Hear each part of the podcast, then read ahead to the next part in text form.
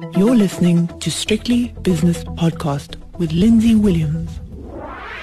I haven't spoken to my next guest for maybe a year and a half, two years, and there's a couple of reasons for that. One, that she doesn't often like to talk because she's a private person, and secondly, because she decided after getting married to her, the love of her life, they decided that they would drive up from Cape Town through Africa, I think, anyway, and she went away for seven or eight months. And I'd like to think that, or some people would like to think that she was going out there unearthing investment opportunities in the great continent of Africa. But me, I'd prefer to say that she was just going out there, or they were just going out there to have a load of fun. Now, let's get the truth. Jaliza Hattingh from South Chester Investment Managers is on the telephone. Now, Jaliza, you've just come back after seven or eight months, whatever it was, driving through Africa. Was it fun or was it a, a research mission? It was the most incredible experience ever, but and it was definitely not research. Hi, Lindsay. It's so nice to talk to you again. Thank um, you. We left last year in in August. You know, the world was still a different place at that point, and came back almost middle March uh, this year, just before lockdown, into an entirely different different world where we went from complete freedom. We had a a Land Cruiser with a camper on the back end of it, and we just drove all the way up to northern northern Kenya and then back back south again for a total of about twenty five thousand kilometers. And that absolute freedom just to clear your head, clear your mind, and realize what is important and what is not. Um, yeah, that's what we've experienced, and I, I don't think it's something that that we'll ever be able to almost understand the magnitude of it. But secondly, it's difficult to even just try and put it into words. Okay, well, you're going to have to try to because there must have been highlights and lowlights. I mean, you're an organised person, I know that. And the fact that you've got a Land Cruiser and you've got everything uh, tied to the back of it means that you were organised and you probably did a bit of research as to where you were going. But on the other hand, there was obviously an element of spontaneity as well. Mm. Now, the first thing when you told me that you were going to do this, I thought, well, two young women driving up in Africa, there are potential um, flashpoints, and that's, that's, that's the polite way of, of putting it. Were there any? Uh, very few outside of the borders of South Africa. And the reason why I'm saying it like that is when we started planning this, and you're right, yes, there, there was a lot of planning going into it. Um, we were only worried about wild people and wild animals, you know? Yes. Which is which is fine driving through Africa. And what we realized as we progressed with our trip was that people universally are the same. They're kind, they're generous, they they're friendly. And what we found in every single African country that we went through is that people opened their, their hearts to us, people, and people basically just helped us out of crazy situations where we couldn't even speak a similar language.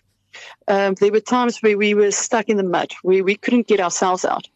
And some of the locals would come walking past and just start helping you. They kind of look at you, realize these two white women have got no idea what they're doing, um, and essentially almost push you a little bit out of the way and dive down underneath the cons and just start helping you.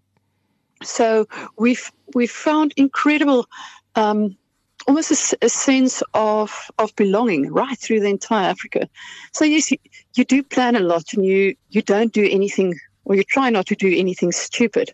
It doesn't mean that there won't be difficult political situations or even physical situations.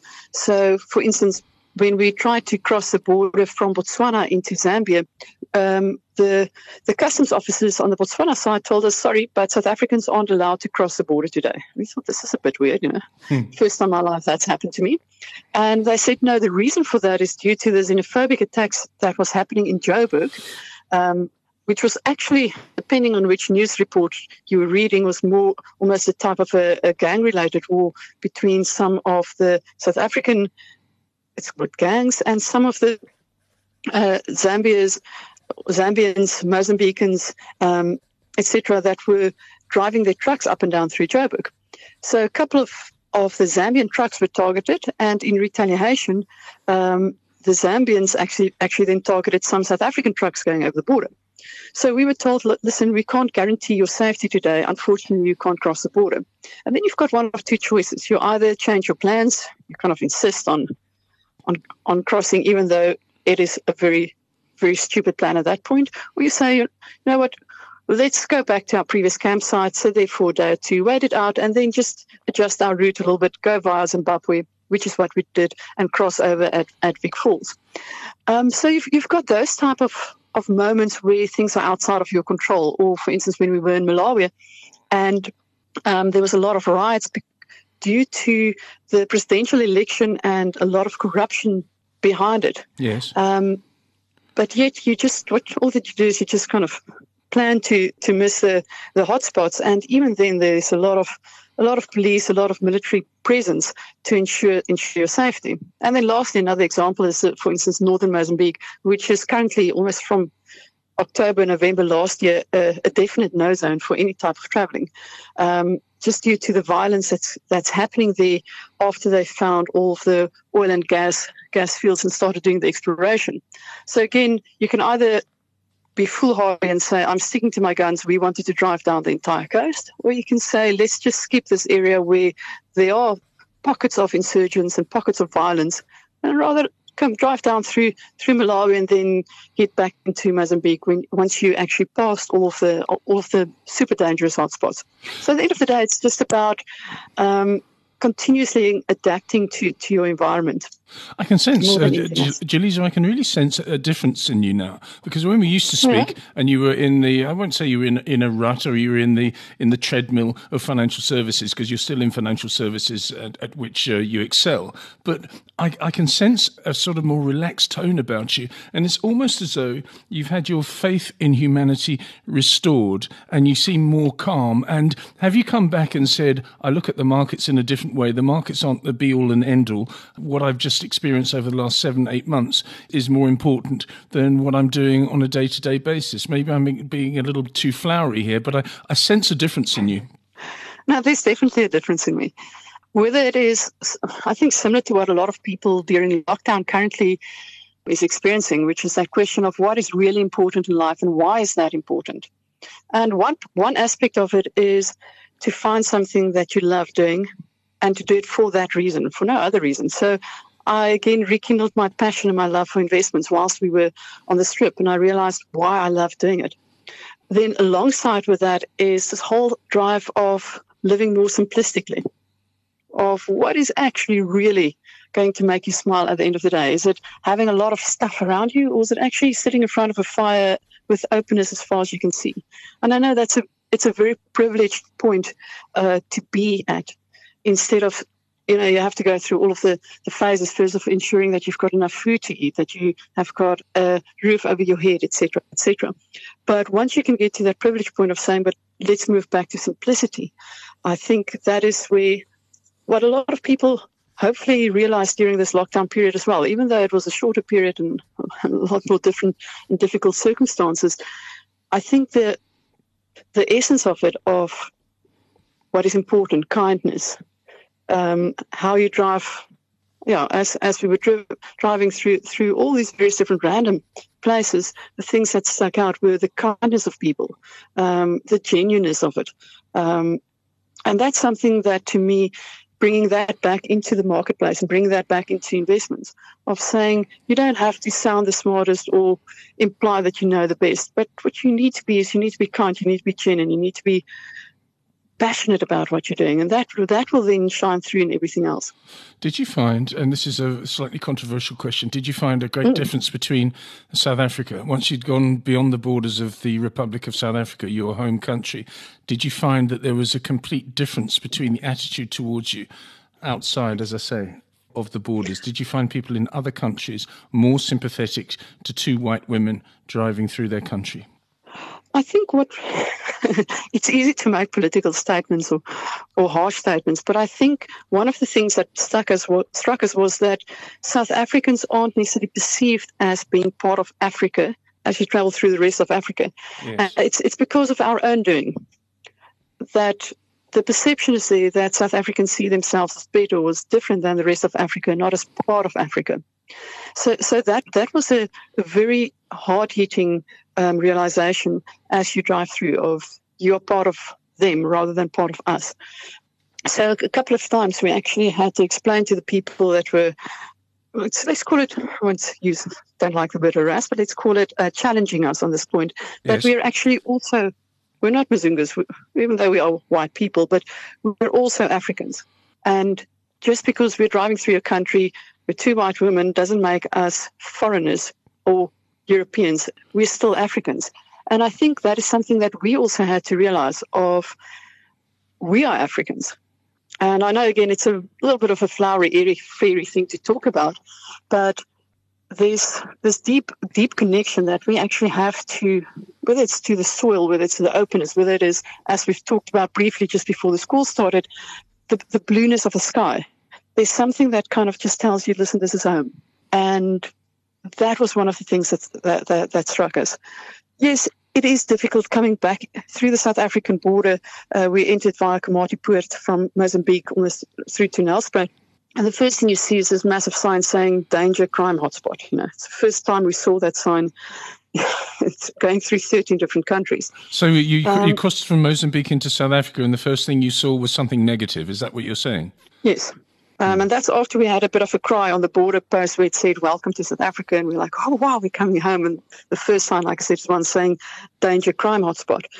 And I don't think we actually, as South Africans, realize what we've got here and that was the second thing that that was that came across fairly strongly. So whether it was talking to people in Zambia, asking us, "What are you guys doing? You've got everything that you need in order to grow this country. You've got all the infrastructure already.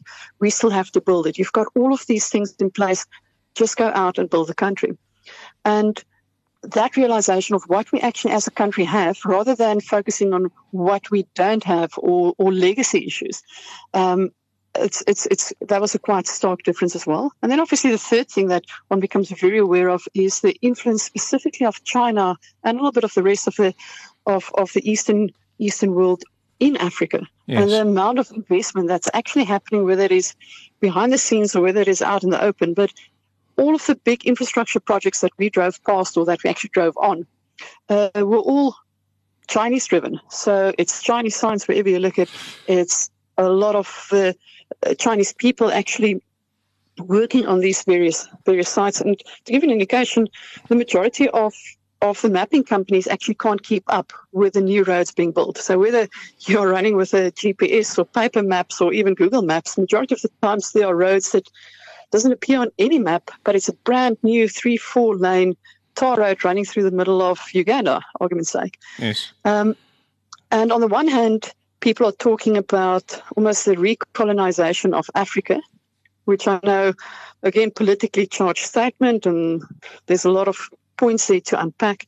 The question is whether it's a it's a good thing to put the infrastructure in that wasn't there previously, or whether it's a bad thing if you look at the almost a very onerous conditions that come with the funding of all of the infrastructure. So some of the African countries have started to kind of just wake up to to the realization of what they what they're buying into. And I know Tanzania, for instance, have, cancelled a couple of infrastructure projects.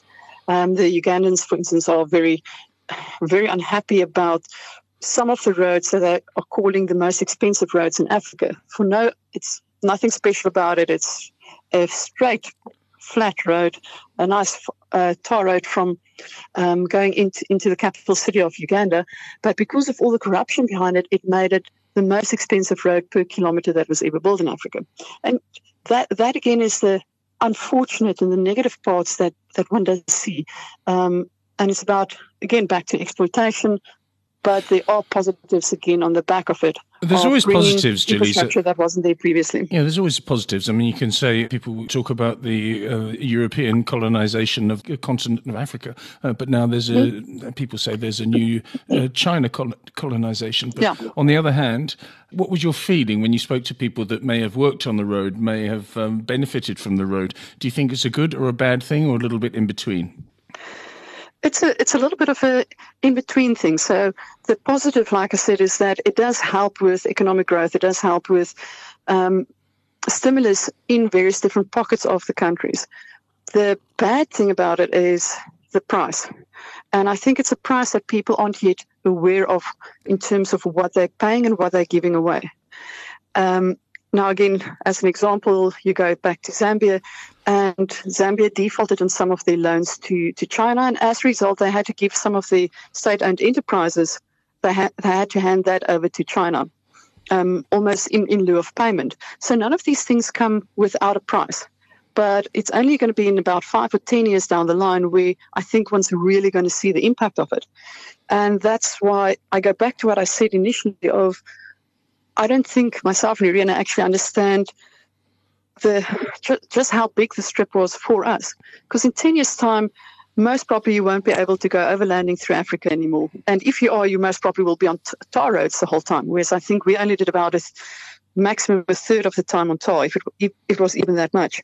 Yeah. So a lot of the places that we've explored, I think, will very soon uh, will very soon either disappear or become um, super commercialized, which is which is the sad part behind it.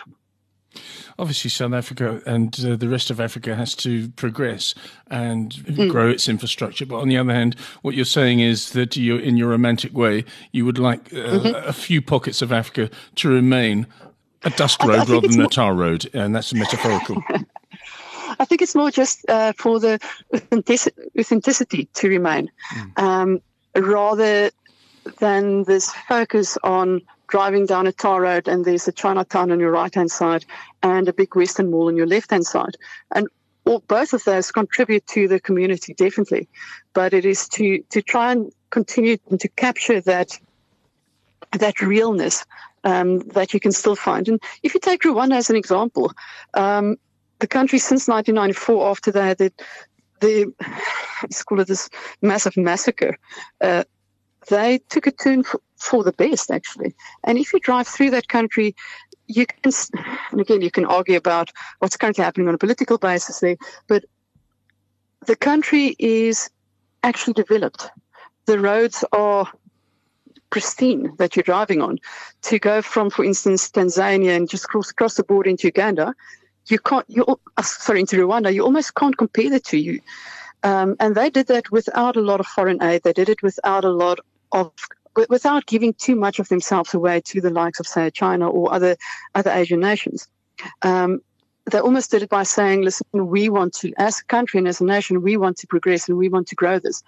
So there's still a lot of, of realness there. And and and that's the beauty that you almost want to try and preserve if for lack of a better word.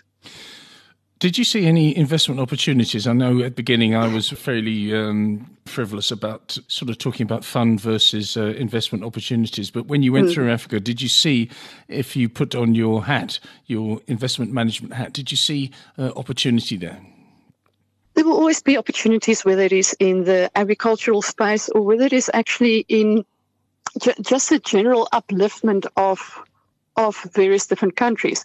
Um, one of the one of the big drivers that we saw was the usage of whether you want to call it digital money or tele money, um, and how all the various different, well, the majority of them, as specifically as you go a little bit more further north, um, all used whether it's M-Pesa or whether it is other forms of digital currency in order to to transact. Nobody was paying with cash.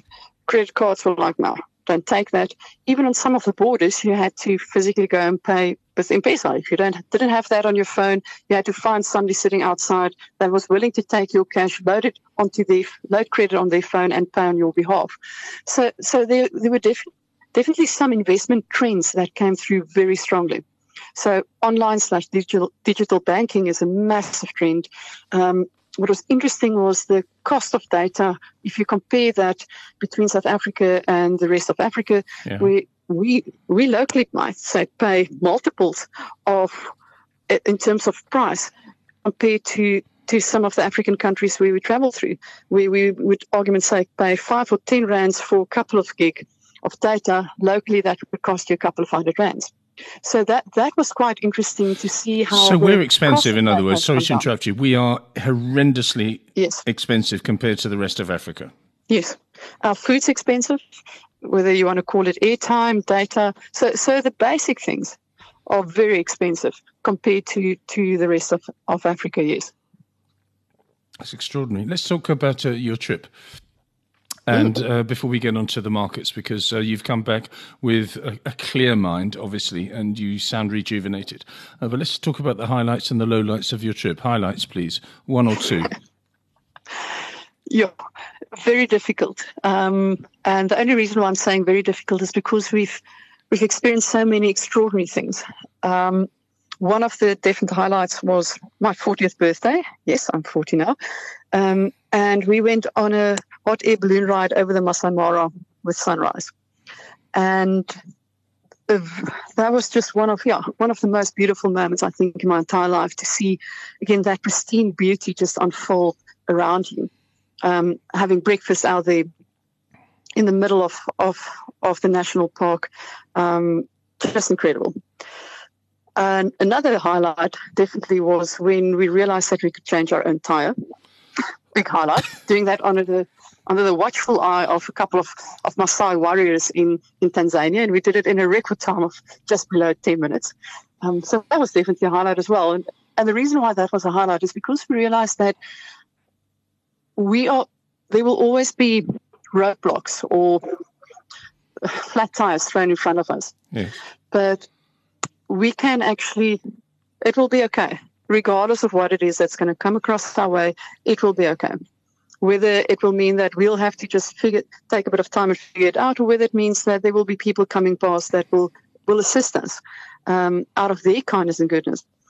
But that belief almost in ourselves and that belief in the universe that things will work out, I think is definitely one of one of the highlights for me of the, of the trip. So people embraced you, in other words, people uh, uh took you to their hearts, which is what you've been saying, and that that to me says a lot about uh, the the future of Africa. In other words, there is some future, there is some hope for Africa, despite the naysayers. I think there will always be hope. Um, it just depends on whether one wants to look for it and whether one wants to be part of it. Um, and I know, again, that sounds very airy I can as easily become negative and tell you about all the bad stories as well. Yes. But if you want to look for the positives, you will always find it, yes. Give me two bad stories. Oof. Climate change. I'm going to go all Greta on this one. And the reason why I'm saying it is we basically hit r- the rainy season in the first week of October, and it didn't stop raining till about middle of February. And at a stage, we actually got a leak or two in, in the back of our camper. And we realized the impact of whether you want to call it climate change, whether you want to call it warmer seas, whether you just want to say, I've got no idea what really happened, but it rained for three months longer than what it was supposed to be raining. You see the impact of that actually on the locals, on the local farmers, where the entire farmland is just being washed away, where villages are being swept away in mudslides. Um, so that that's one of the one of the more negative things I, I'd say that that came out of it. And then, unfortunately, uh, like I said, when we came back to South, South Africa, there was a lot of concerns also from our side from a safety viewpoint. And it's almost as, I'm not sure if it's a fearful attitude or whether it is just a, a safety attitude that immediately kicked in when we came across the border. And in hindsight, that that wasn't a very great transition or realization that we have to be a lot more um, a lot more guarded coming back home than what we actually could be and were for a long period of uh, a long portion of the trip. Okay, so highlights and lowlights. Final question before we get on to investments. Uh, would you prefer to live in Kenya or uh, Mozambique or Zambia versus South Africa? Would you ever would you ever move given your experience over the last 7 to 8 months? Um I think the fact that we cried when we crossed the border coming back home kind of gave that one away. Okay. We realized that this is home. South Africa is home. South Africa's got its own problems and loads of it, but it's still home. And I think for as long as we can we can live here safely, then this is basically where we want to be. Okay, let's talk about uh, less interesting things and let's talk about the markets now. You came back to a world which was extraordinary. You work now for South Chester Investment Managers, which is a fixed income stroke sort of hedge fund company. And the let's talk about the US, uh, sorry, the South African 10 year bond going from 13.5% yield down to below 9% yield. It must be quite fun for you to have a look at this with a, a clear, a clear head and a clear eye to be honest, it was great fun being outside of the market through uh, throughout the the entire March period as well as a portion of April, and just being able to look at it without having to be in the in the difficult situation of actually making the calls. Um, because like like I said, the the ten year bond spiked to thirteen and a half percent, stay there for a day or two, down to nine percent. The vol- level of volatility, where even on a 10, 15 million trade, the market moved by 50 to 75 bips, was extraordinary. On top of that, you then had all the liquidity issues in the markets uh, during the, the latter part of March, with the Reserve Bank actually coming out um, and adding a second repo auction on a daily basis just to get liquidity back into the market. You've got the um, the, the, the, final downgrade from Moody's and South Africa officially falling out of the WGBI index, and lo and behold, actually not a lot happening. And there was a lot of South African specific changes that came through, but also a lot of global, obviously global events driving it. So from a excitement viewpoint, usually the bond market is fairly boring. But it's been an entertaining couple of weeks, yes, with volatility that one has really seen in, in, in the market to this extent. And and I know that previously when we spoke, and even though it was a year or two years ago, at that stage we said, yeah, the bond market's fairly volatile. You know, now it's moving with like 20 to 30 bips on a daily basis. Well, what we've seen over the last month or two months is moves of 50 to 100 bips, and that's volatile. What is your attitude now towards the markets? You've, you've, you've come back with a fresh mind, as I've said. Uh, you've been rejuvenated, you've been oxygenated, if that's a word. It's probably not. But mm-hmm. do you look at the markets with a less jaundiced eye, in other words, and do you look at it uh, in a more uh, clear perspective? And if so, what is your prediction for the future?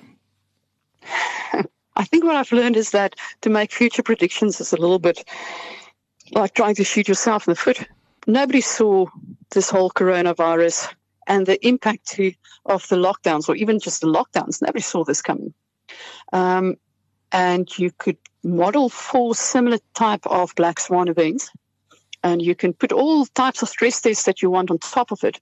But these events still happen every couple of months. Uh, sorry, every couple of years, whether it's every five years, every ten years. We've been talking a lot about it. That the markets were super expensive. Nobody knew what was going to be the last straw breaking it. Now we all know it's a little unknown virus that kind of looks a bit funny, but that was the last straw that actually broke it. And we're going to go through a cycle, and then the cycle's it's going to be a down cycle, then an up cycle, then down cycle, then up cycle. How long it's going to last, nobody knows. But the only thing that's certain, um, and that is more of the clarity that I came with, came back with, is that there will always be these out of out of the blue left field things that that's going to come across your way, and your only choice is whether you're going to panic when it happens whether you're going to, whether you're going to be fearful when it happens, or whether you're going to say that, hold on, I haven't seen this specific thing before, but I know that we're going to get through it. Um, it might take us a little bit of time. It might take it might we might need other people to help us to get through it, but it will change again. And I think that's the only certainty. Um, if you look at the market where it is at the moment now, is that it will change again. It will change for the better and it will change for the worse again. But that's the only thing that you can actually say about it. My final question is if people have the means and the will and the resources to do what you've just done, would you recommend that they do it? In other words, get up and get out and uh, get back to real life? Yes. It's, it's, a, it's a very easy, short answer yes. Leave everything, go and do it. Because not only will, for, for us, for me, not only did I find myself again, and it sounds again very airy fairy, but realize what is important and why it's important. And just that that clarity of being away from everything for the first three months, not even reading any type of news articles, stepping back, realizing the amount of information and data, and whether you want to call it false news or real news or good news or bad news, just the amount of info that we're bombarded with, and to st- step away from that, almost to step away from the noise and just to get into that silence and that open space, I think is absolutely priceless. So if anybody can do it, yes, immediately. Jaliza, thanks so much for your insights and thanks for sharing your very personal experience over the last seven, eight months. That's Jaliza Hattingh, who is from South Chester Investment Managers. The views and opinions expressed in these podcasts are those of Lindsay Williams and various contributors and do not reflect the policy, position, or opinion of any other agency, organization, employer, or company associated with strictlybusinesspodcast.com. Assumptions made on the analyses are not reflective of the position of any other entity other than the speaker or the author. And since we are critically thinking human beings, these views are always subject to change, revision, and rethinking at any time. Please do not hold us to them in perpetuity.